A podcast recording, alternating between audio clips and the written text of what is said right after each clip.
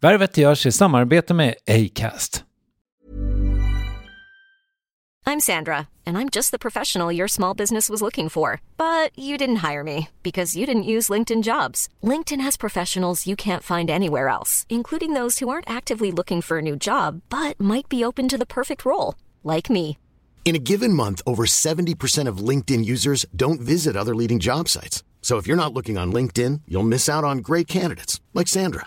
Start hiring professionals like a professional. Post your free job on linkedin.com/people slash people today. A lot can happen in the next three years. Like a chatbot may be your new best friend. But what won't change? Needing health insurance. United Healthcare Tri Term Medical Plans are available for these changing times. Underwritten by Golden Rule Insurance Company, they offer budget friendly, flexible coverage for people who are in between jobs or missed open enrollment. The plans last nearly three years in some states, with access to a nationwide network of doctors and hospitals. So, for whatever tomorrow brings, United Healthcare Tri Term Medical Plans may be for you. Learn more at uh1.com. Hey, I'm Ryan Reynolds. At Mint Mobile, we like to do the opposite of what Big Wireless does. They charge you a lot, we charge you a little. So naturally, when they announced they'd be raising their prices due to inflation, we decided to deflate our prices due to not hating you. That's right. We're cutting the price of Mint Unlimited from $30 a month to just $15 a month.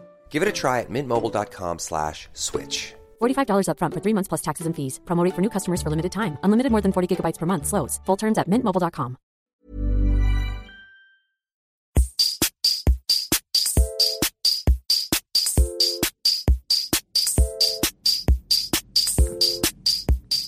Värvet. Värvet.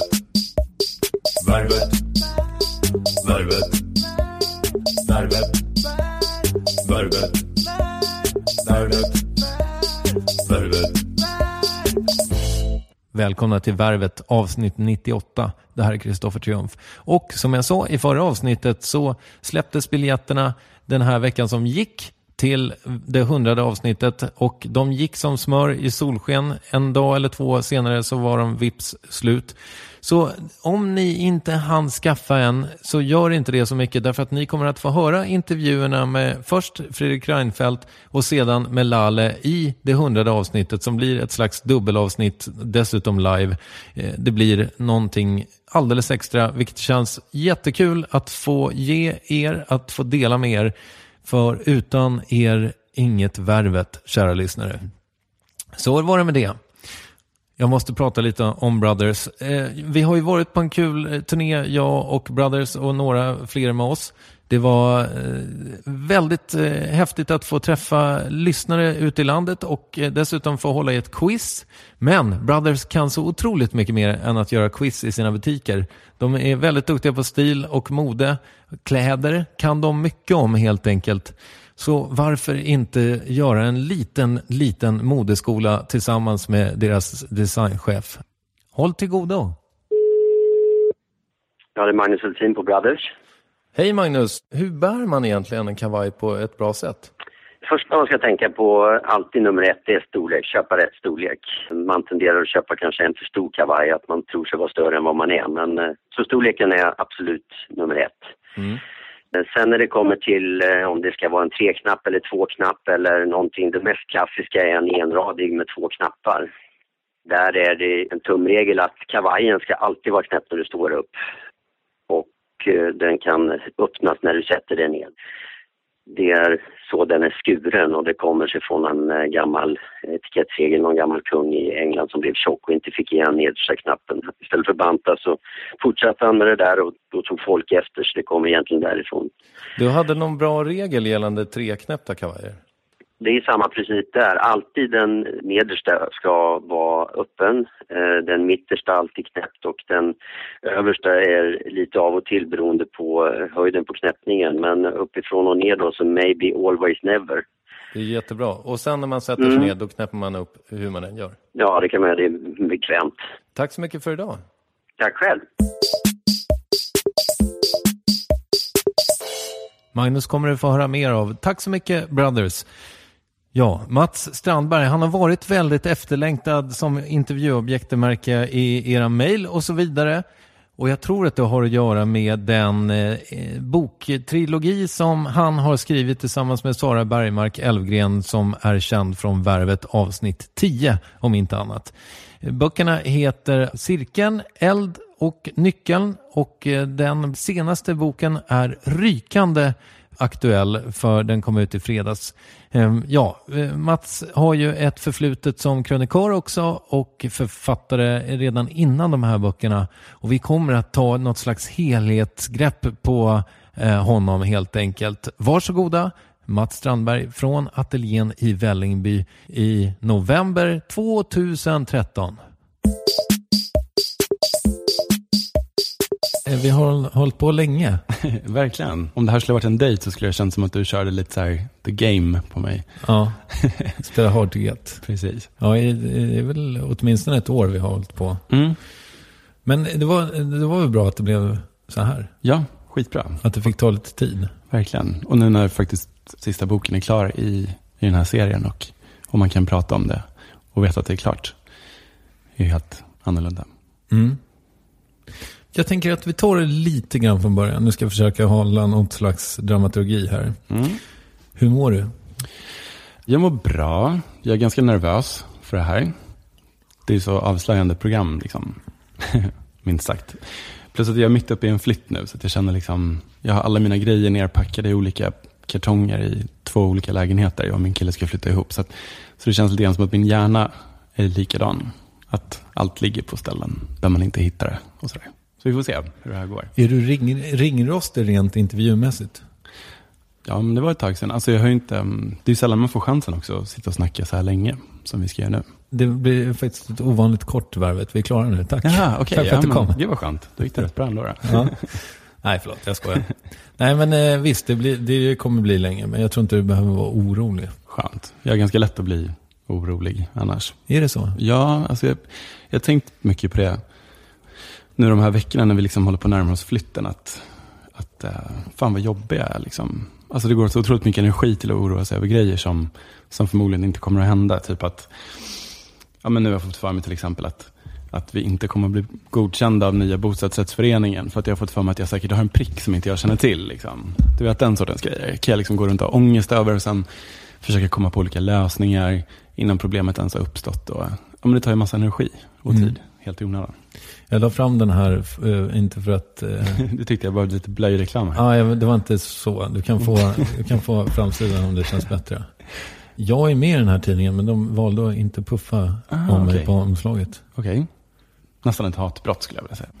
Men jag är också glad över det, därför att det där var det första jobbet som jag gjorde som var så här lite mer, jobbigt ord att säga, men så här lite kändisgrej. Att det, var, det handlade inte om värvet. Jag fick Mm. prata om något annat än, än Mm. det jag gör. Just det. Och eh, jag kände mig ganska smutsig efteråt. Därför att det kändes lite grann som att jag utnyttjade min son för att få Mhm. berätta någonting om mig själv. Mm. Och det kändes inte så bra. Så jag tror inte jag kommer göra det ännu mer. Nej, det, det där är intressant tycker jag. Just, ehm, jag har inte barn själv och kommer förmodligen inte att skaffa, men, men det där måste vara skitsvårt att veta hur man ska göra. Alltså jag vet inte, min mamma var lite så här halvlokalkändis när jag var liten och det var ju skitjobbigt i, i vissa perioder. Liksom. Du vet, hon, hon skrev och kunde göra så här radioteater till exempel. Så kom man till skolan och så kom man dit så var ungarna så här, fan vi hörde din morsa på radion igår, vad dåligt det var. På så här ungers subtila vis. Liksom. Ja. Och det var ju jätte, jätte ångest. Och då var det ändå på en sån liten, liten nivå. Liksom. Fagersta. Fagersta. Precis. Mm. Pratade de så här utpräglad stockholmska? Nej, jag, eh, jag klev av tåget när jag var 16 och flyttade hit själv och eh, började jobba hårt på att få bort min, eh, min dialekt. Men du hade... Ja, ja, gud, det bräkte verkligen. Det, det, är ingen, det är ingen vacker dialekt. Men jag kan ju ångra mig lite nu, att jag inte har kvar någonting. Kan du försöka? Alltså det blir mest bara en parodi när jag försöker. Men det, liksom, det kräver lite underbett. Och så är det liksom en blandning så mellan dalmål och lite gnällbälte. Så det är så här, är du helt jävla slut i huvudet eller? Ja, det är, men det har ju någonting. Lite så här. Ja. Och så måste man liksom vagga med huvudet. ja, nej men det var ju, det var ju såklart jättejobbigt att låta som en lantis.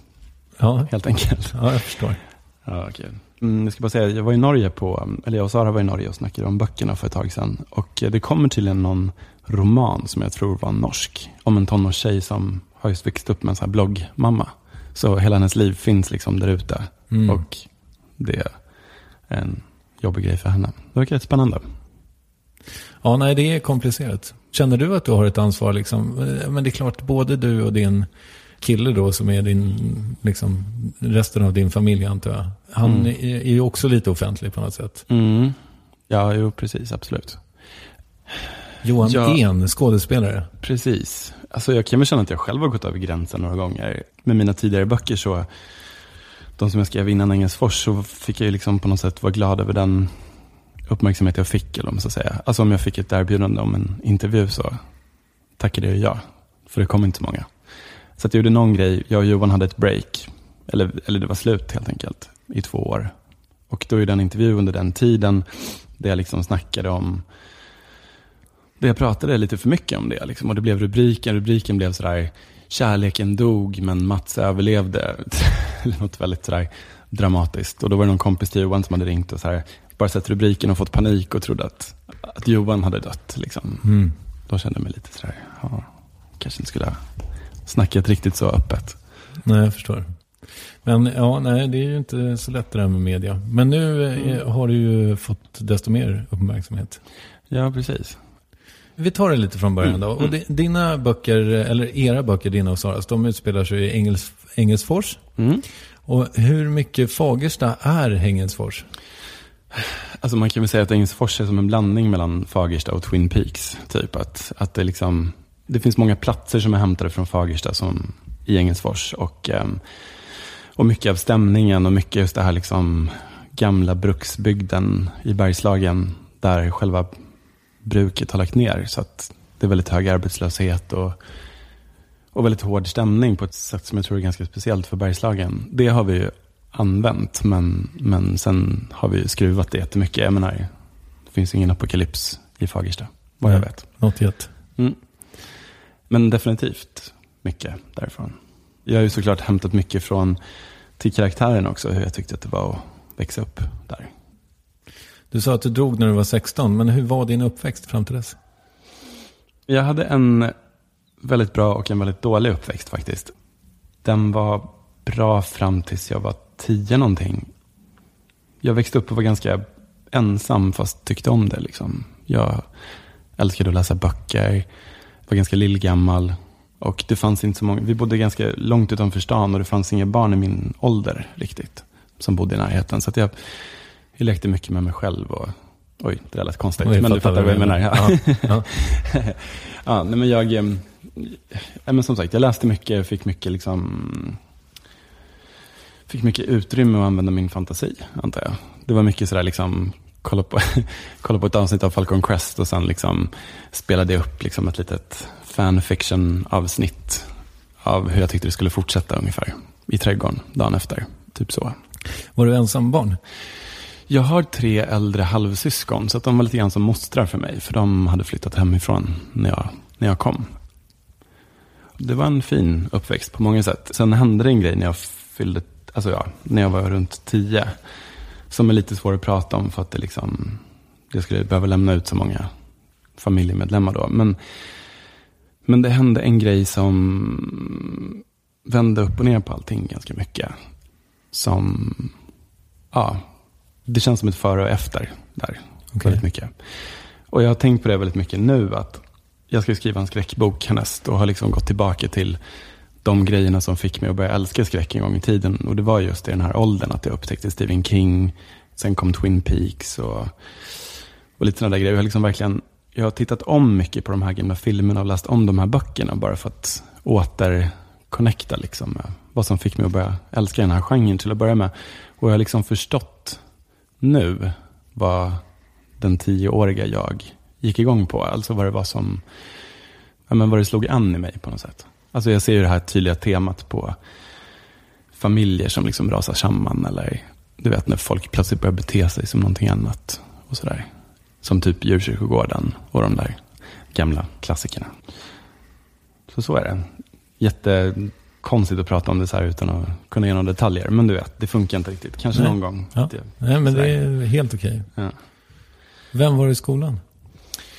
Jag var ganska poppis, konstigt nog. För, även fast jag var så lillgammal och, eh, och sådär läsnördig. Så var jag ganska poppis i låg och mellanstadiet. Men sen från högstadiet så blev jag ganska mobbad faktiskt. Och det sammanföll också lite med allt det där andra. Det blev någon slags perfect storm där. Men fram till det så. Jag gillade alltid skolan, fram, alltså låg och mellanstadiet. Jag, jag tyckte jättemycket om det, verkligen. Jag, eh, jag stod och grät på skolavslutningen i ettan för att jag inte ville vara ifrån min fröken en hel sommar och sånt där. Mm. Så, jag var den, den sortens unge helt enkelt. Vadan mobbingen? Nej, men jag, då började det väl visa sig att jag var ganska fjollig helt enkelt. Och jag överhuvudtaget inte passade in. Liksom. Det, var, det var verkligen svårt att passa in om man var kille och inte höll på med sport i den här sortens stad. Liksom. Och att jag, eh, det visade väl att jag tog åt mig också. Helt enkelt. Så, så det var väl ett ganska tacksamt offer. Och sådär. Jag läste någonstans i någon artikel så åkte ni tillbaka till Fagersta och då pekade du ut en plats där en snubbe som du eh, hade varit kär i både, Mm. som hette Gustav. Mm. ja, stackars Gustav. Undrar vad han gör idag. Ja, men han var jag jättekär i, i högstadiet och gymnasiet. Ja. Men var du byns enda bög? Nej, vi hade faktiskt en lärare som, som bodde hemma hos sin mamma som alla misstänkte var bög. Som folk busringde till på kvällarna och sådär. Så han gav inte så mycket inspiration till att komma ut själv kanske, om man säger så.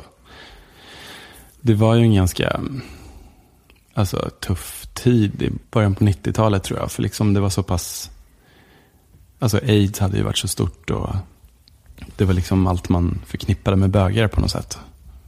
Det var ju så här sjukdom och smitthärdar liksom. Kunde du ens komma ut där? Nej, jag gjorde inte det i alla fall. Nej, men jag kunde inte göra det.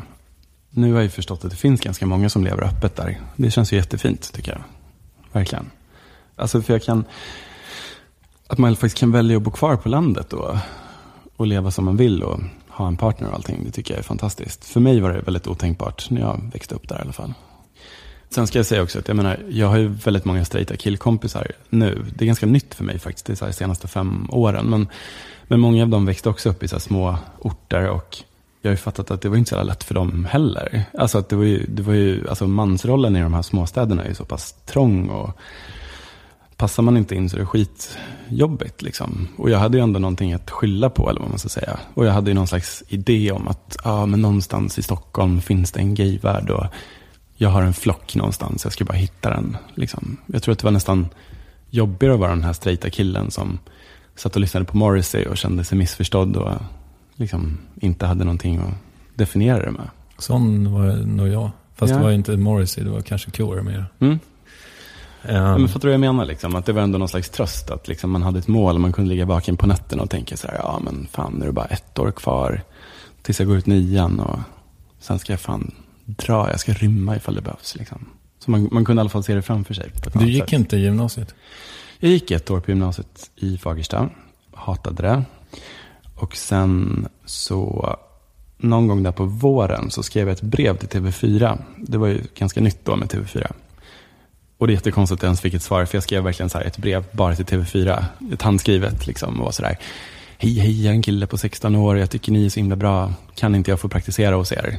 Snälla, ungefär så. Och så fick jag svar, att jag fick komma dit på sommaren och eh, göra någon slags praktik på sommarlovet. Jättekonstigt att jag fick det, men helt fantastiskt. Och så den sommaren så, dels gjorde jag det, men också att jag började gå ut på gayställen i Stockholm. Jag hade ju turen att se äldre ut än vad jag var. Så att jag, jag kom in överallt.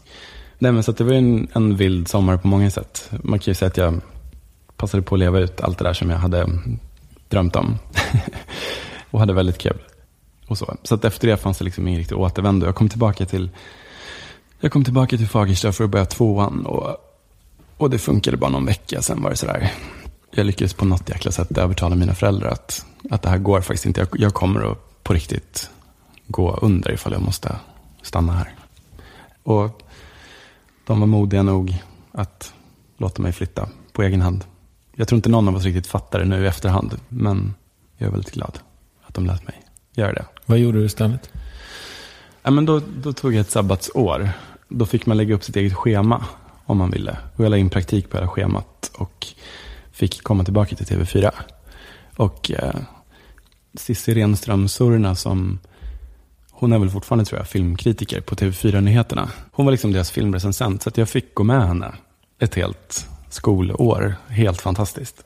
Hon var så jäkla schysst mot mig. Jag fick, jag fick väl göra allt ifrån att liksom ställa in, så här, försöka få ordning på någon slags arkiv där till att jag gick mycket på bio med henne, fick skriva låtsasrecensioner och sen gav hon mig feedback på dem och sådär. Fick hjälpa till att hitta musik till inslag och sånt där. Det var, det var skitkul. Och hon blev lite extra mamma för mig kan man säga också. Jag har träffat henne några gånger nu och jag har förstått att hon och min mamma hade ju kontakt fast inte jag visste om det. Så att min morsa kunde ringa ibland och bara kolla så att jag verkade, verkade vara någorlunda okej. Okay och, och Cissi ljög och berättade inte att jag kom bakis till jobbet ibland och, och sånt. Vad fint. Mm. Helt otroligt faktiskt. Det är lite som den här, eh, jag tycker boken extremt högt och otroligt nära är helt fantastiskt. Jag såg filmen med eh, hon som är med i Gravity nu. Sandra Bullock. Sandra Bullock, tack så mycket. Filmen är ju inte alls så briljant som boken. Mm. Men spoiler alert. Mm. Hennes son har varit ute i New York, han är väl typ 12. Mm. Och letat efter någonting som hennes pappa, hans pappa, som dog i 9-11, har lämnat efter sig. Mm. Och då visar det sig då i, i slutet att Sandra Bullock har liksom vakat över honom hela tiden. Följt mm. efter honom för att se att han var okej. Okay. okay. Ja. Min mamma var lite Sandra Bullock helt enkelt. Ja. ja. Lång utvikning. Ja. Men eh, hade du närt en dröm om att jobba med liksom, media?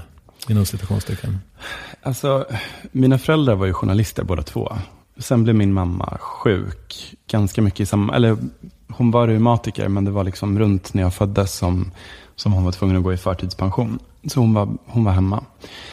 Men skrivande fanns ju väldigt naturligt i min familj. Och, och um, det kändes som ett enkelt val. Alltså, på den tiden var det fortfarande så pass ovanligt med de här um, specialiserade linjerna på gymnasiet. Så att liksom, jag sökte till mediegymnasiet i Stockholm sen. Och det var ju väldigt mycket för att jag var tvungen att hitta en utbildning som kändes någorlunda rimlig för mig, men som bara fanns i Stockholm. Så att jag liksom hade en, en legitim ursäkt för att flytta Just det.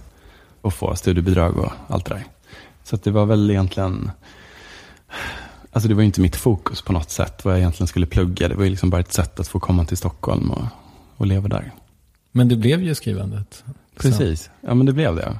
På lite, lite kringlikrokiga omvägar. När började du skriva? Alltså jag lärde mig skriva när jag var fyra någonting för hand. Och sen som sagt, mina föräldrar var journalister. Så att jag kommer ihåg att jag satt liksom, de ville inte lära mig att skriva med små bokstäver, alltså med gemener. För de tänkte att ja, jag måste ju spara någonting tills jag börjar skolan ungefär. Men jag var så himla sur över det där. Så att jag, jag lärde mig tydligen genom deras skrivmaskiner. För där är ju versalerna på tangenterna. Liksom. Och så kunde man ja, se hur den lilla bokstaven blev på pappret då istället. Så satt jag och jämförde så. Så att jag, jag vet inte, det var för bara några veckor sedan så var jag hemma hos mina föräldrar och hittade såna här gamla permar med, med grejer jag skrev när jag var, alltså när jag var sex år gammal så skrev jag min självbiografi till exempel. Lite sådär. Var den lång? Ett egobarn. Ja, men den var väl typ så tio sidor i alla fall. Okay. Um, ehm, jag har faktiskt lagt upp också på Instagram. Jag måste nästan göra lite reklam för det. För jag tyckte det var jävligt awesome. En, man kan gå in på hashtaggen häxdagsåpa. Så kan man läsa en berättelse på tolv sidor som jag skrev när jag var fyra tror jag. Som är liksom en helt trippad saga om två syskon som går vilse i skogen och eh, träffar varulvar och tidsresande häxor och, och, allt vad det är för någonting. Så att jag hade ju fantasi i alla fall. Ja, det var lite. Apropå det här med att inte ha så mycket kompisar och så många andra barn att leka med. Så, så jag var ganska nöjd faktiskt. Jag, jag tror att jag liksom tyckte ändå att det var roligare i mitt eget huvud på något sätt. Och jag kommer ihåg när jag började ettan och sådär. Jag hade lite svårt att liksom fatta andra barn. Jag tyckte de var lite ganska tråkiga. Barnsliga liksom. Men hur blev, för du sa ju förut att du var ganska poppis. Liksom. Ja, men jag var jäkligt söt. Liksom. Jag var jättesöt när jag var liten. Och var väl lite sådär, ja, då blev man ju och för sig kallad tjejtjusare då på det där. Du vet, för man tyckte det var roligt att leka häst och hoppa hage. Att det var roligare än fotboll. Liksom. Så att det var ju poppis på det sättet. Hade du tjejer? Alltså hade man det då? Alltså jag hade en, en period när jag faktiskt hade tjejer. Alltså när jag gungade, så att den tjej som lyckades gunga tvilling med mig fick vara ihop med mig resten av den dagen. Till exempel. Ja. Så jag var en liten player. en kort period. Men får jag fråga en grej? Mm. Det här kanske är en superbanal fråga och jag hade kanske inte ställt den till någon som inte var gay. Mm. Men visste du hela tiden att du var det så att säga? Nej, men jag har nog alltid vetat om faktiskt. Att jag var gay, fast jag kanske inte alltid har vetat om att det finns någonting som att vara gay. Men jag har nog alltid varit mer, tyckt att killar var mer spännande liksom, än tjejer på det sättet. Jag hörde en intervju med Lars Lerin, tror jag. Mm. Den var i alla fall på P1. Jag, jag tror att det var med honom. Mm. Som sa någonting att hans eh, mamma visste när han var typ fyra eller fem år att Mm. han inte var straight. Mm. Och jag funderar på om det är liksom, om det går att avgöra så tidigt. Ja, jag tror att det beror på liksom vad ens föräldrar har för koll också. Liksom. Men alltså förmodligen. Jag menar, det finns ju Super 8-filmer på mig när jag står och liksom hoppar med hopp, alltså sjunger hopprep till Carola. Med stor inlevelse. Mm. När jag var sju. Skulle Så det kunna göra menar- mig också i och för sig. Kan jag säga. Men nu så, ja. Alltså jag kan säga så här, de blev inte så jätteförvånade faktiskt. Det Nej. blev de inte. Fanns det en, eh, en liksom utkomstmiddag? Eller? Nej, alltså jag hade ju den här sommaren då när jag liksom hade haft den här praktiken mellan ettan och tvåan. Så eh, sen blev jag liksom kvar i Stockholm någon vecka extra och mer eller mindre rymde hemifrån. De visste inte vart jag var någonstans och, och sådär. Så att när jag väl kom hem och, och liksom levde så jag slängde liksom bara ur mig det i någon by the way grej. Och, eh, så det försvann väl i det allmänna dramat liksom, Okej. runt min hemkomst. Men alltså, mina föräldrar har alltid varit väldigt öppna med saker och alltid haft mycket gaykompisar själva och sådär. Så det var väl inte så stor grej liksom. Faktiskt. Har du kompisar eh, kvar från Fagersta eller i Fagersta? Nej, det har jag faktiskt inte. Jag bröt ju så himla mycket med allting som hade med stan att göra när jag flyttade. Och liksom ville inte riktigt veta av den överhuvudtaget.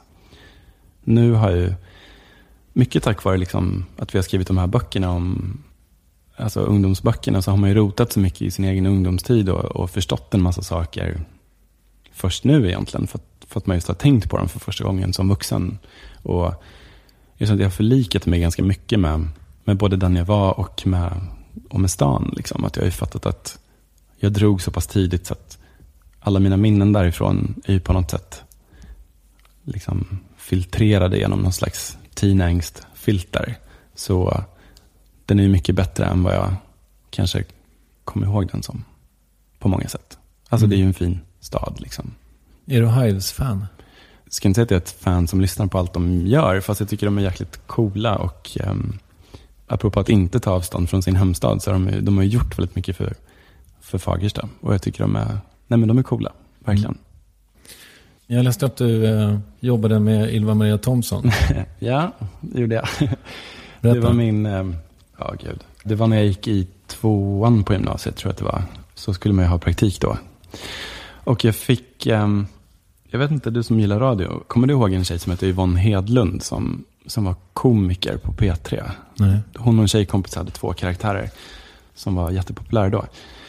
Hon jobbade i alla fall i redaktionen för Tusen och en natt, som det då hette. Det här ja, porrprogrammet helt enkelt.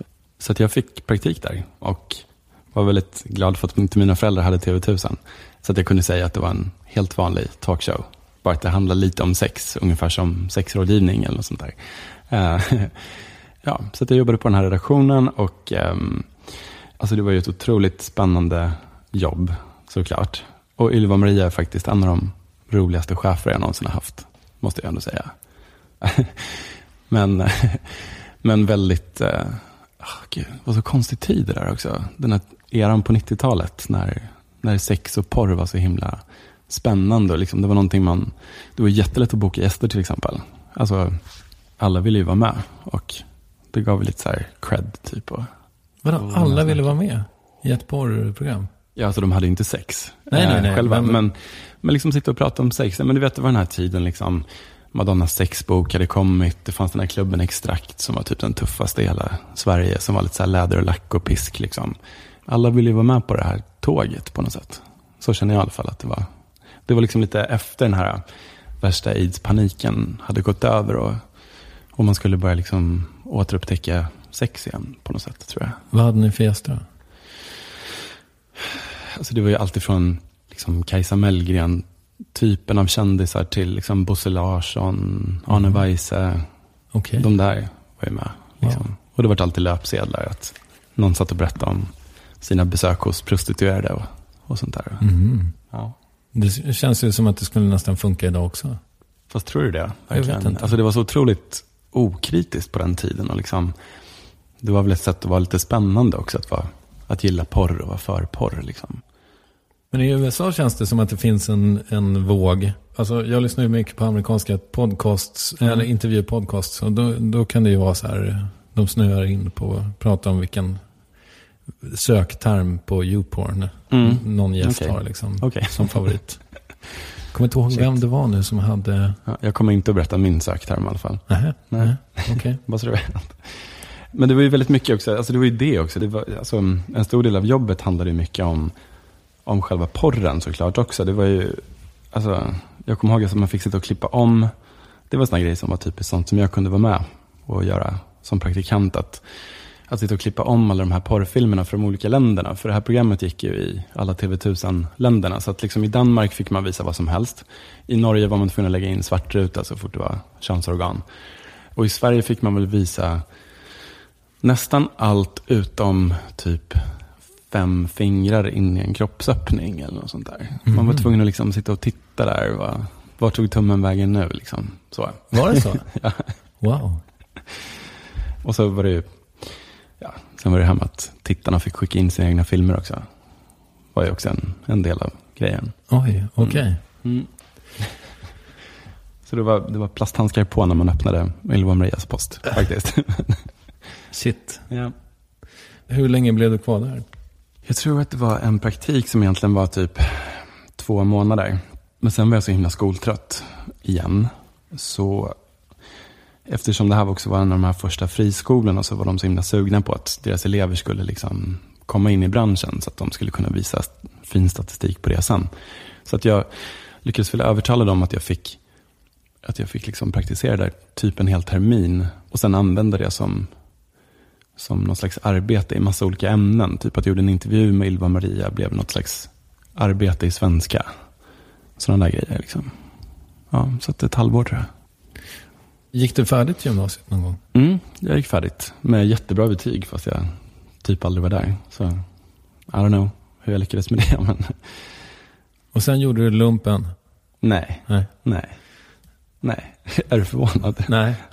Nej, men vad... Fast det var ju för sig en grej. Alltså jag kommer ihåg, det där var ju en grej man var nervös för på den tiden. Att här, hur ska man klara sig undan? Liksom. Mm. Det var ju fortfarande lite sådär, ja, jag ville ju verkligen inte göra det helt enkelt. Och man kunde inte vara säker på att slippa heller.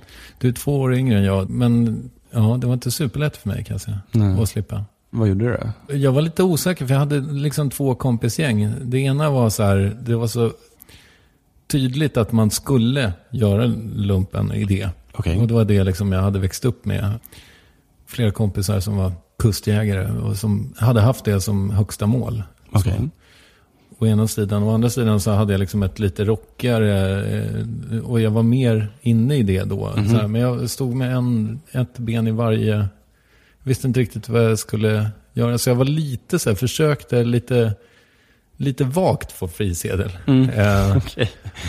hos psykologen. Men det gick ju inte alls bra. Utan då var det så här, nej men du ska bli befäl. Men då kom jag på att jag kunde faktiskt skylla på min trasiga högerhand.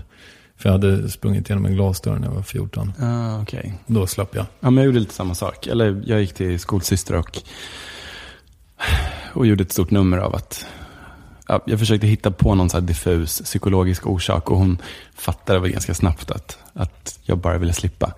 Så att hon kollade igenom mina journaler och hittade någon skolios som jag hade när jag föddes. Och hon bara, ja, jag skriver ett intyg här på att du inte kan. Liksom. Okej. Så det blir bra. Det blir Mm. snällt. Men du har ingen skolios? Inte vad jag vet. Jag har väldigt dålig hållning så att jag kanske skulle börja skylla på det. Men, Det men, syns inte. Ja, men du kan, du kan kolla på mig när jag går härifrån. Det är väldigt mycket så här gamnacke. Okej. Mm. Ja. Så vad gjorde du istället? Istället så fick jag jobb på ZTV. Därför att Yvonne då, som hade fixat det här jobbet till mig på, hos Ylva Maria, hennes kille Rickard Lindebäck var programledare på den tiden. Så det var lite den vägen. Men det var väl en praktik också första året tror jag. På den här tiden när man kunde ha praktik lite sådär diffust. Hur var sättet tv-tiden då? Alltså den var väldigt rolig. Jag mådde bara inte så bra just då. Jag tror att jag hade, alltså i skolan, när jag gick i skolan i Stockholm så hade jag liksom hittat någon slags ny roll av att vara den här roliga bögen. Liksom. Det var väldigt mycket, jag gick till skolan i så här smink och hotpants och flygvapenjacka och orangea spikes och, och var så här dryg. Liksom. Och det funkade jättebra på den sortens skola. Liksom. och, ah, det var väl en så här extrem motpol bara till att försöka smälta in i Fagersta. Liksom. Men sen när jag kom till ZTV så var det liksom, ah, jag blev bara så otroligt, otroligt blyg där. För alla var så himla tuffa och coola liksom. Och mycket äldre än mig. Plus att jag hade jävligt struligt liksom, som människa. Eller vad man ska säga. Oh, gud, det var konstigt. Konstig tid i mitt liv. Så att jag vet inte, alltså själva jobbet var jätteroligt. Man, det var ju sådär som alla snackar om på den tiden. Att man, fick, man kunde göra precis vad som helst. Fick hitta på allt själv. På gott och ont. Det blev ju väldigt sådär hit and miss med allt man gjorde. Men, men, men det var kul. Det var fritt och, och sådär. Peter Sippen berättade när han var här att han, de hade haft något så här måndagsmöte så var det någon tant, eh, någon, något slags ordningsman som hade sagt nu är det någon som har legat i, knullat i redigeringen Ja, igen. Ni måste städa efter er. Ja, ja men precis. Det var väl lite den stilen, liksom, helt enkelt. Samtidigt som folk jobbade så otroligt hårt. Liksom. Det var, jag kommer ihåg, liksom, jag hade varit och filmat på någon modevisning och jag och redigeraren satt verkligen liksom hela natten i de här, de här gamla tröskverken till redigeringsmaskiner med liksom verkligen band. Sådär. Vi verkligen satt och klippte och klippte och klippte en hel natt bara för att vi tyckte det var så kul. Liksom, och verkligen ville göra det skitbra. Liksom. Så det fanns ju där också. Att, att folk verkligen brann för det de gjorde. Det var ju väldigt kul. Från tv till skriva, mer skrivande. När, Mm. när skedde det? Ja, alltså det var väl, jag jobbade på ZTV i typ ett och ett halvt år. Och jag var, jag var faktiskt jävligt bra reporter, fast jag var jättedålig framför kameran. Jag försökte för mycket och liksom vara någon annan. Så det funkade inte alls. Men sen hände den där grejen att de, för när jag jobbade på ZTV så var ju all produktion på ZTV. Och sen la de ju mer eller mindre ner ZTV på det sättet och la ut allting på produktionsbolag istället. Och i den vevan så liksom föll jag mellan stolarna kan man väl säga. Så att då var jag arbetslös i ett halvår och började plugga på Poppius, journalistskola. Ja, och det var efter det så började jag jobba på, på QX, den gaytidningen.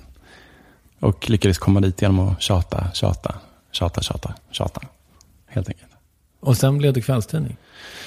Ja, alltså nej, inte så. Utan först var jag på QX i typ två och ett halvt år. Och det var också en väldigt, väldigt bra, lärorik, kul tid. För det var egentligen bara jag och Anders Örman som precis hade blivit chefredaktör då.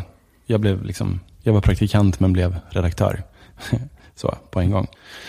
Och vi, vi hade verkligen eh, också liksom en hel tidning att fylla på egen hand i princip. Och, och kunde hitta på vad vi ville. Hur gammal var du då? Shit, vad var jag då? 24, 25 kanske? Någonting sånt där. Ja, men det var också en så här jättelärorik tid. Jag upptäckte till exempel att jag älskade att göra intervjuer. Jag tycker det är skitroligt. Jag kan fortfarande sakna det.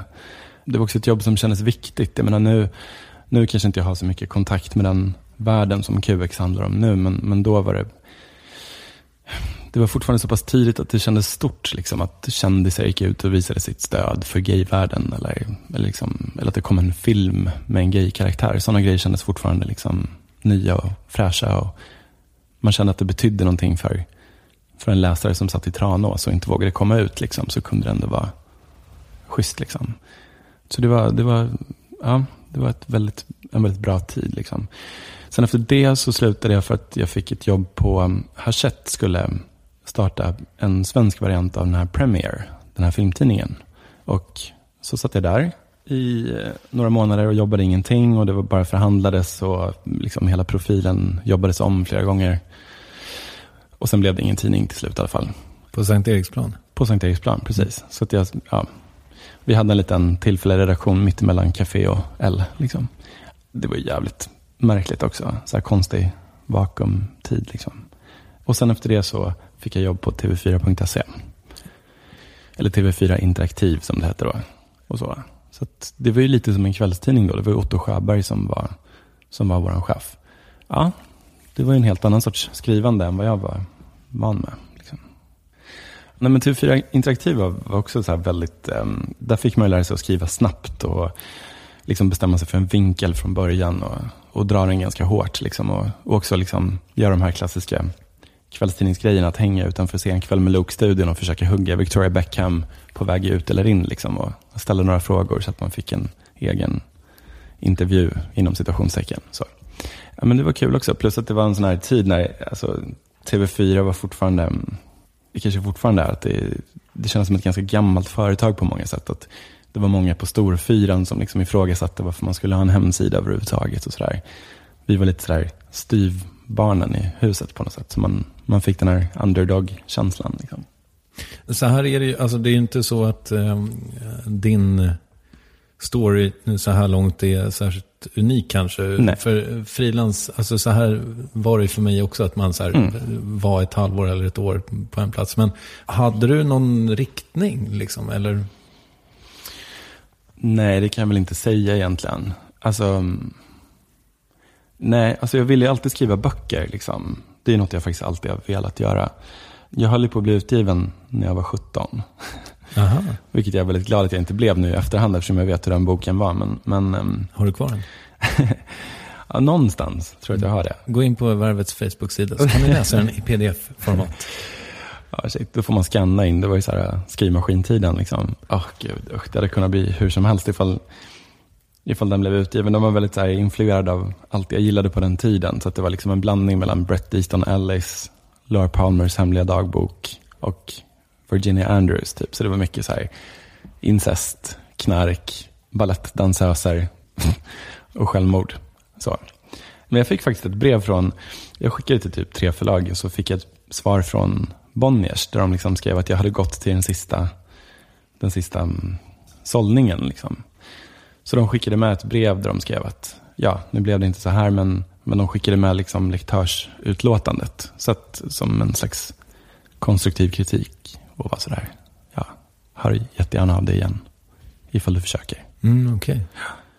Var skrivandet vilande där i flera år? Alltså det... ja, alltså, ja, det var det. Men du vet hur det är, man jobbar så jäkla mycket så det, det äter ju upp all ens tid och energi. Och när man liksom har suttit och bankat ur sig fem artiklar om Farmen och Fångarna på fortet så är man ganska trött på ord och datorskärmen när man kommer hem. Liksom. Så att det blev vilande. Nej, men alltså det som egentligen räddade mig och, och gav mig någon slags riktning, det var egentligen att jag blev sjukskriven för stress. Alltså jag gick totalt in i väggen på TV4-tiden. Och ja, blev så jävla dålig. Det kändes liksom som att ta ett kliv från, ifrån sitt vanliga liv och ställa sig på sidan ett tag. Och liksom, vad fan var det som hände egentligen? Och hur blev det så här och vart är jag på väg? Liksom. Och det var ju sjukt nyttigt. Jätte, jättejobbigt, men, men både det bästa och värsta som har hänt mig kan man väl säga. När var det här? 2000? Det här måste ha varit 2004. 2004 eller 2005 var det. Och just då kändes det som att det kom från ingenstans. Det var ju först när jag, var mitt, eller liksom, när jag började bli lite bättre och kunde börja pussla ihop hur mitt liv egentligen hade sett ut de senaste åren som jag började fatta att okej, okay, ja men det här, hade ju faktiskt varit på gång ett tag. Liksom. Hade du panikångest och sådana grejer? Ja, ja, visst. Alltså det var, det var... Jag hade väl det till och från utan att riktigt fatta att det var det. Liksom. Jag hade just det där klassiska att jag inte kunde sova på nätterna, hade hjärtklappning, eh, kunde bli sådär konstigt yr ibland. Liksom. Men sen var det just en kväll när jag var på väg hem från jobbet som det bara liksom, det var som en sån här riktig tsunami i huvudet. Liksom. Jag kunde knappt gå liksom kröp sista vägen hem nästan. Och så ringde Johan och han fick komma hem och bara, du vet, vara där. Och jag fattade ju inte alls vad det var för någonting. Jag trodde att det var att jag hade blivit sjuk fysiskt. Liksom. Nej, men så sen ja, gick till läkaren dagen efter och de fattade ju på en gång. Jag var ju ett väldigt klassiskt case. Liksom. Fanns utbrändhet som ett begrepp då? Jo, men det gjorde det. Det gjorde det. Det var väl precis när det hade blivit en grej. Liksom. Ja, nej men usch, det var en vidrig tid. Men samtidigt så var det liksom, det var väldigt många på redaktionen som var sjukskrivna samtidigt. Vi, jag tror alla jobbade lite för mycket. Liksom. Ja, uppenbarligen. Och väldigt svaga chefer och väldigt liksom otydlig, eh, alltså otydligt mål vad vi egentligen höll på med. Det farliga med internet är att man kan ju fylla det med hur mycket som helst. Så att liksom, det kändes ju aldrig som att man blev färdig. Liksom. Och, och jag jobbade just med Farmen-sajten och du vet, det var ju så himla stort då med alla löpsedlarna. Och det kändes hela tiden som att, man, att det fanns en massa små eldar man måste springa runt och släcka. Och, ja, nej, det var jobbigt. Slutade du på fyran? Nej, alltså till fyrans försvar verkligen så måste jag säga att de var ju skitbra på det här med att ta hand om folk när de väl gick in i väggen. Var de ju. Så att jag fick väldigt bra hjälp så liksom. Nej, men, jättebra företagsläkare och sådär. Och, och, um, fick gå till någon slags, det var i och för sig väldigt konstigt, men, men fick gå till så här stressterapeut liksom, som, där man fick lära sig skumma, mer eller mindre skumma olika sätt att handskas med det här. Liksom. Det kommer en metod var att man skulle krypa på golvet långsamt med rumpan liksom mycket neråt och sen se till att ha liksom, du vet, vänster knä, höger fot och tvärtom. För det skulle få hjärnhalvorna att samarbeta bättre kanske. Eller Oj, någonting sånt ja. där. Ja. Lite så. Ja. Har du använt det mycket sedan dess? Nej, jag har inte det. Det är Nej. inte så ofta jag kryper runt på det sättet. Nej, men egentligen handlade det bara om att vila. Och liksom, jag tror min hjärna var helt överfull. Liksom, och jag behövde liksom jag bara sov och sov och sov. Och badade typ så här fyra, fem gånger om dagen. I så här riktigt skållhett vatten, kommer jag ihåg. För att det var, det var bara då som jag kände att jag liksom hörde hemma i kroppen på något sätt. Den var så himla avstängd från min högvarvshjärna på något sätt. Hur fick du ordning på det där? Gick i... Kröp på golvet? Ja, alltså jag fuskade lite. Jag kröp faktiskt aldrig. Men jag gick, i, gick på akupunktur och jag gick i terapi. Och sen var jag jätte, jätte skeptisk till det här med lyckopiller. Men till slut började jag käka. Och det är det bästa jag någonsin har gjort. Verkligen. Efter det så var det ju liksom, min läkare lyckades övertyga mig till slut om att det spelar ingen roll hur mycket terapi man går eller hur mycket man jobbar med det här. Utan det är så mycket av det här som är liksom en kemisk obalans nu. Så att du kan bespara dig själv tio år till genom att börja käka de här pillren. Och jag gjorde det och jag är så himla glad för mm. det. Käkar du fortfarande? Japp. Zoloft? Ja, fast den här, liksom, vad det nu heter nu för tiden, när det är sån här, ingen patent längre, så man får det här billigaste. Oralin? Ja, men någonting sånt där. Mm. Ja. Ja, nej, men det var ju bara så himla skönt att få den här, liksom, få tillbaka sitt filter på något sätt mellan, mellan mig och omvärlden. Det var lite så det kändes, som att allting bara gick rakt in igen och skapade ångest förut. Och nu fick man äntligen den här lilla det lilla andrummet som det kan ge. Att ha någon slags skydd. Har du några, eh, märkt av några biverkningar? Alltså, det är ju så svårt att veta vad som är vad, liksom, såklart. Jag vill ju sluta någon gång.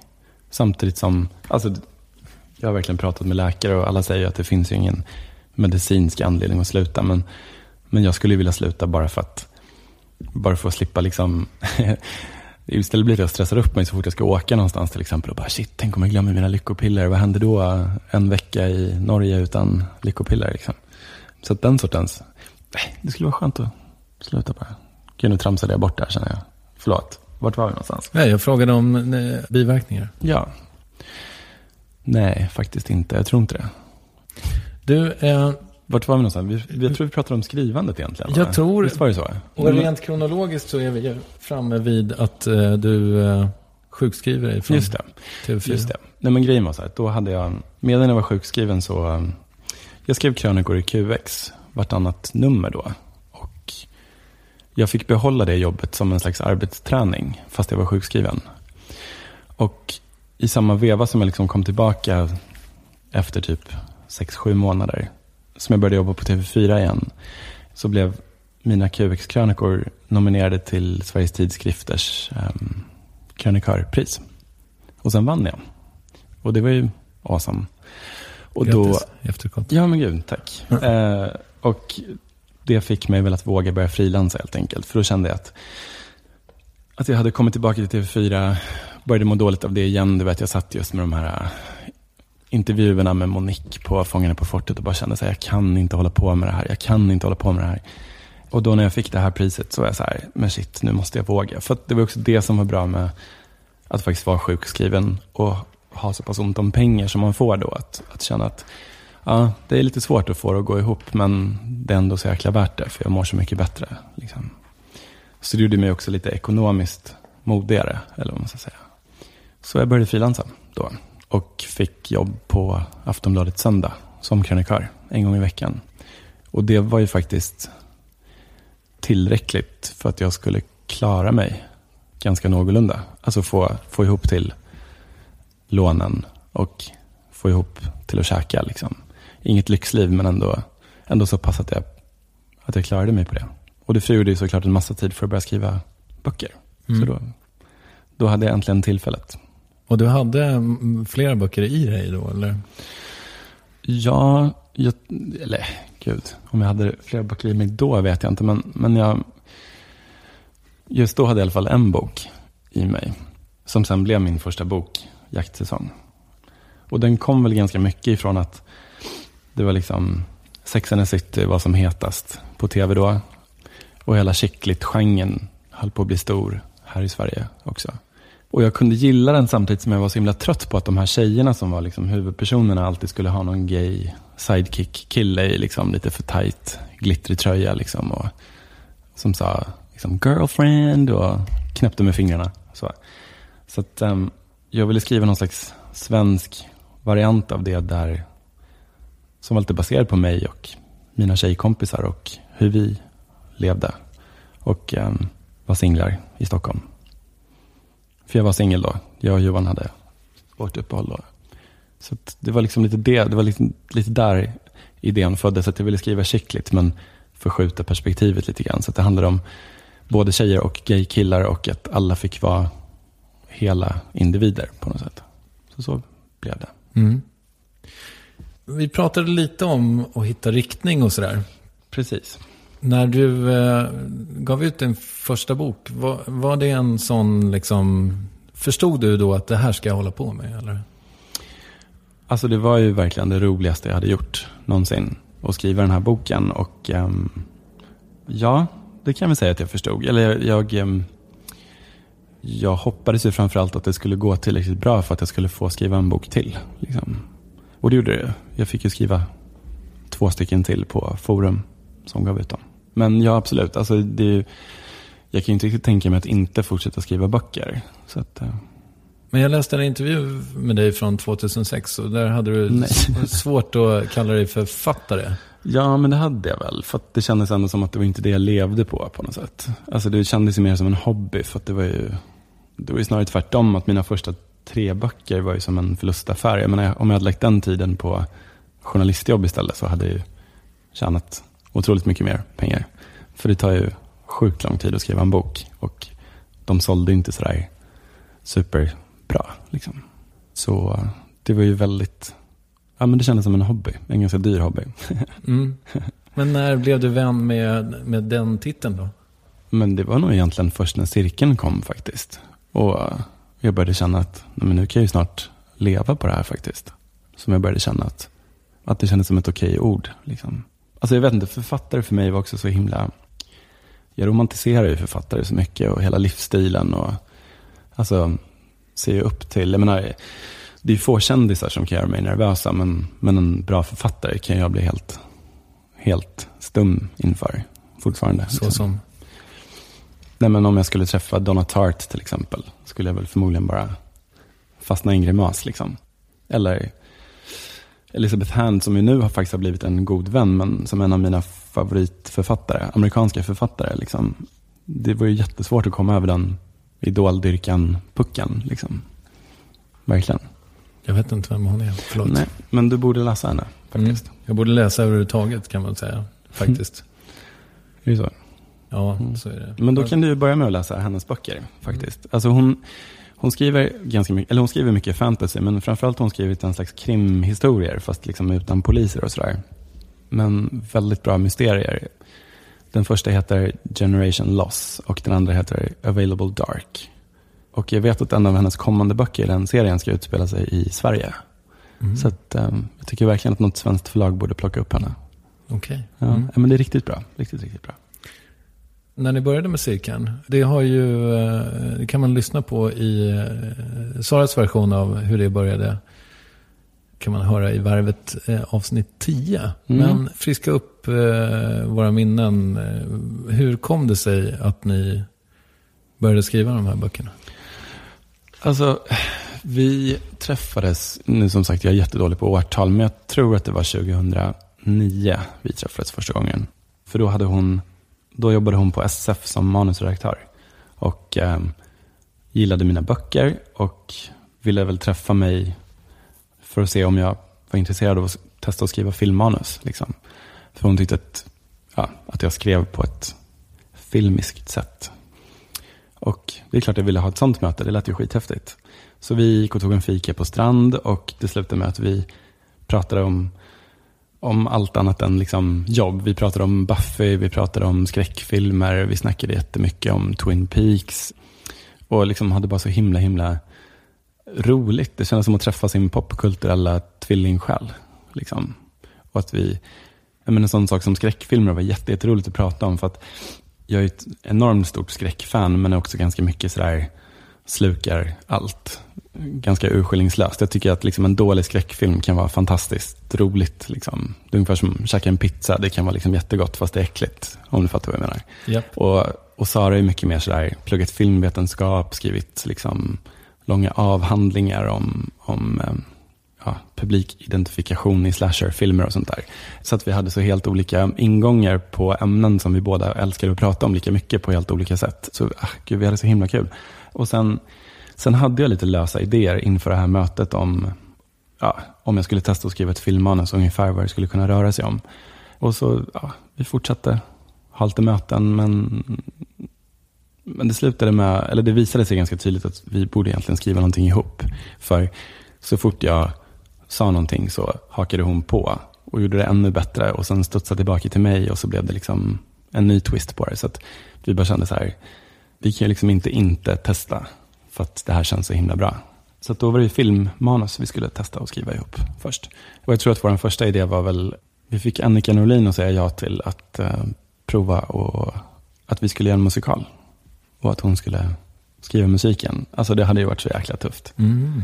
och Okej. häftigt. Mm. För det var ju just då när första Säkert-skivan hade kommit och, och vi kände liksom att, alltså om man lyssnar på den skivan, det skulle ju i princip kunna vara en musikal. Slå vad om att någon kommer att göra det nu. Ungefär som Håkan Hellström-filmen. Liksom. Det är ju bara att ta låtarna rakt av och, och filma dem. Liksom. Men sen blev det ingenting med det, för att det var ingen som eh, nappade, helt enkelt. Så då började vi snacka om att skriva en bok istället. För jag bara fick den här känslan av att filmbranschen verkar så jävla jobbig och omständig. Och det var så långa beslutsprocesser. Och även om någon tackade ja så ska det ändå finansieras i, i flera år. Liksom. Så jag tröttnade, helt enkelt. Så då, ja, nej, men så då bestämde vi oss för att, för att testa att skriva en bok. Och det var ju också så en grej som känns jättekonstig nu i efterhand. Då. Hur vågade vi liksom ge oss in på det utan att känna varandra egentligen? Men, men det bara kändes så himla rätt. Så. Fast det blev tre, ni visste ju från början att det skulle bli tre böcker, eller? Ja, alltså när vi väl kläckte idén att det skulle handla om häxor, då, då var jag som kom på att de skulle vara häxor och Saras första reaktion var, okej, men då måste det bli tre skittjocka böcker. Och jag sa, ja, det är klart det ska bli det. Så. Mm. Men då hade vi också bollat väldigt länge. Alltså vi hade bollat med jättemånga olika idéer. Och det enda som egentligen var med från början, det var dels att det skulle handla om den här sortens småstad. För att jag, jag, jag var själv så himla trött på att, att alltid läsa om, om de här gulliga svenska småstäderna. Där liksom, på något sätt träden var alltid lummiga och allt var så här mysigt. Liksom. Och sen ville vi också att det skulle handla om tonåringar från olika... Alltså vi ville ha en väldigt, väldigt blandad uppsättning karaktärer som kom från väldigt olika klasser, olika liksom, sam, liksom, gäng i skolan och sånt där. Att de skulle ha en massa förutfattade meningar om varandra som gick långt tillbaka i tiden. Och sen skulle de tvingas liksom möta varandra bortom de här invanda rollerna. Vi ville liksom ta bort de här maskerna och nollställa allt och se vad som hände då med sådana karaktärer. Så att, ja, det var väl därför allting lossnade när vi kom på det här häxelementet och att de skulle stoppa apokalypsen för att då blir det verkligen sådär, ja, tvungna att samarbeta helt Mm. enkelt. När det här kommer ut, då är det den 17 november tror jag. Ja, Och boken släpps, den 15. Så den är... ja, det är fantastiskt. Den är Ja. alldeles färsk, vad kul. Mm. Jag lyssnade om på just Saras det här, um, när hon var med, som sagt, Mm. i varvet. Panikångestavsnittet som jag kallar det.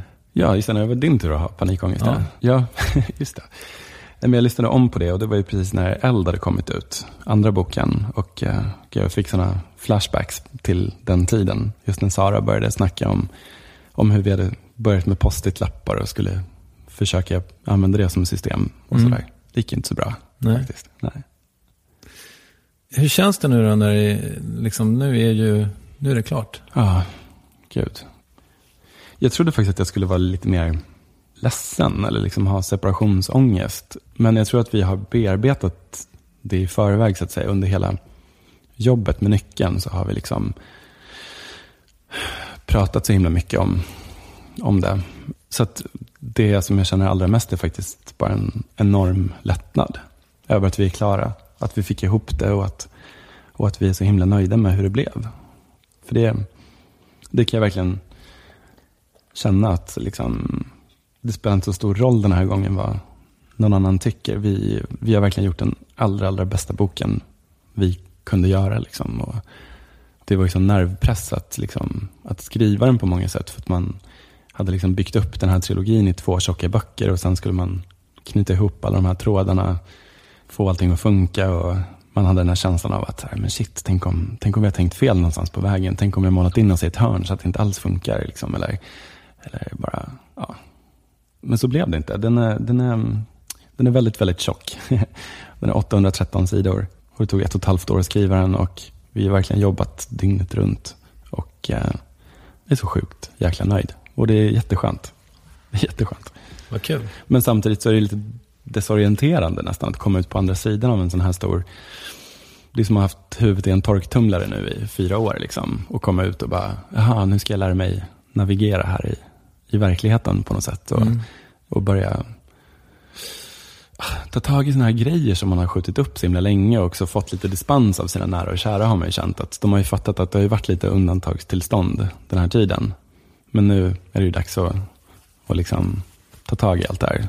Som till exempel flytten som vi är mitt uppe i nu. Det är ju jättekonstigt att behöva handskas med verkligheten och inte få bestämma själv över hur alla inblandade ska bete sig. Har du haft någon liksom eh, postproduktionsblues? Nej, faktiskt inte så mycket. Liksom. Jag tror att alltså, nu när vi gör det här i alla fall så har vi fortfarande, jag och Sara kommer att jobba en massa ihop framöver fortfarande på det sättet att vi ska göra massa intervjuer och eh, vi håller på med filmatiseringen nu så att liksom, äventyret fortsätter ju på något sätt i en annan form. Liksom. Så nej, faktiskt inte så mycket blues. Det är, det är mest lättnad.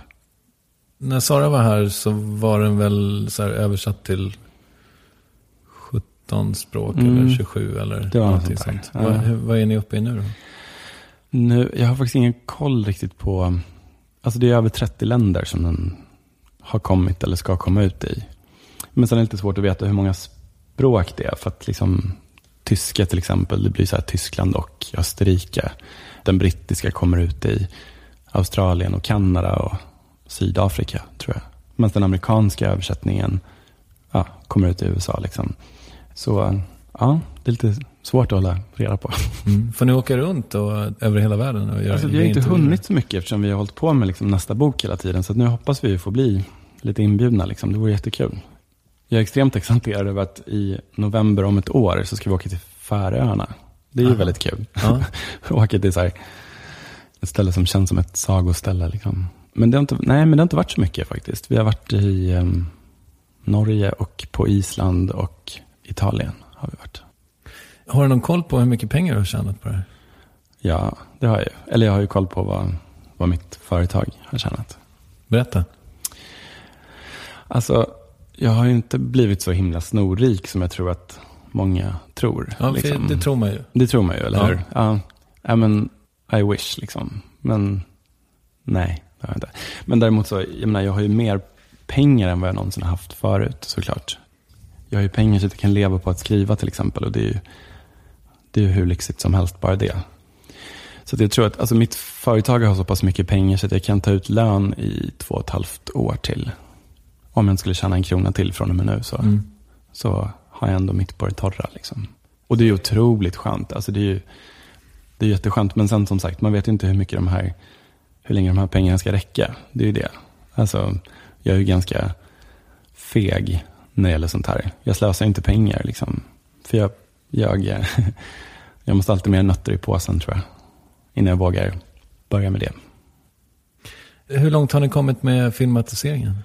Alltså, Sara skriver ju manus tillsammans med Levana Kin som ska regissera. Och det är inne på, jag tror att det är inne på fjärde versionen nu. Och det är hur bra som helst. Alltså det är verkligen ett jätte, jättebra manus. Och om allting går som det ska, med casting och allting, så kommer vi börja spela in i vår någon gång. Så det skulle betyda premiär 2015 i så fall. Och då är det då en film på första boken Cirkeln och sen om den går bra så, så kör man väl igång en filmatisering på Eld och nyckeln snabbt. Vad kul. Mm. Nej men det, det är ett helt fantastiskt, ehm, det är så kul för när Sara var här hos dig sist så var det mitt uppe i det här, ehm, då var det en otroligt jobbig situation med hela filmatiseringen för vi hade ju varit tvungna att ehm, ta vår hand ifrån den produktionen som var då liksom. Eller gå ut och säga att vi inte kunde stå bakom den filmatiseringen. Men som det har blivit nu så jobbar vi med ett nytt produktionsbolag och det är liksom det är helt fantastiskt. Det är ett litet nystartat bolag och eh, Benny Andersson och hans son Ludvig som har startat här. Och de brinner verkligen för materialet och eh, vill att det här ska bli en så bra film som möjligt och har verkligen bjudit in både mig och Sara väldigt mycket i processen. Liksom. Vi är ju exekutiva producenter båda två, så att, ja, filmproducent nu för tiden. Mm, coolt. Mm. Ja, men så det känns som att vi har liksom extremt bra förutsättningar. Sen kan ju, sen kan ju allt hända, men, men jag tror det är få filmer som har så här bra förutsättningar att faktiskt bli en bra film. Liksom. Och Levan som ska regissera är ju, är ju en jättegod vän till oss och um, förstår materialet precis. Liksom. Och, och är också otroligt bra. Kul. Mm. Ja, men det, det har gått just från att vara ett så här ångestmoment i livet till att vara bland det roligaste som faktiskt händer just nu. Liksom. Det, det är skillnad. Ja, det, ja, det förstår jag. Vad har, du, eh, vad har du framför dig så att säga? Förutom den. Du Mm. sa förut att du ska skriva en. Ja, alltså mitt jobb med filmen består egentligen mest av att gå på måndagsmöten och sitta och klappa. Det springer runt en massa hundar där och sitta och klappa dem och sitta och snacka. Liksom. Så det, det känns inte som ett jobb. Det är ju, än så länge är det bara kul. I kontoret på Skeppsholmen. Kontoret är på Skeppsholmen, precis. Så jag har researchat nu inför min nästa roman som jag ska skriva. En skräckbok. Så att jag ska börja skriva på den efter nyår. Med lite skräckblandad förtjusning. Sådär. där kan man ju känna att det känns lite konstigt att vara ensam igen helt plötsligt. Liksom. Men där är ju också en grej att jag och Sara har ju verkligen gjort en liten hemlig pakt om att vi ska vara varandras smygredaktörer liksom, under våra kommande projekt nu. Hon ska också skriva en, hon ska skriva en fantasy-serie. Så vi ska liksom hjälpa varandra och, eh, och läsa varandras manus och komma med feedback. Och, för det finns ju ingen som känner, alltså Sara kan ju mig och mitt skrivande bättre än, än någon annan. Liksom. Så det känns otroligt tryggt att, att ha henne som en resurs framöver. Liksom. För hon kan ju verkligen se vad jag har försökt göra men inte lyckats. Liksom. Hon skulle ändå förstå vad det var jag ville och hjälpa mig kanske att komma dit till exempel. Så det är skönt. Jag är glad på många sätt att vi hittade varandra. Liksom. Men, men det fortsätter. Och sen, ja, jag kan ju säga också att jag har ju så här ett litet, sen har jag ett litet hemligt projekt på gång också. Som, som faktiskt bara är roligt. Det är så himla annorlunda än allt annat jag har gjort. Så att det finns liksom ingen prestige i det. Om det inte funkar så, så är det helt okej. Men om, om det funkar så vore det extremt kul. Liksom. Och vad är det? Det handlar om skrivande också, fast i en helt annan form än vad jag har gjort förut. Så. ja, jag får inte säga. Men det, men det är väldigt kul. Okej, ja. Du får eh, höra av dig när du kan berätta något så kan jag Ja. hälsa lyssnarna det. Absolut. Som ett slags eh, PS. ja, absolut. Vill du rekommendera något?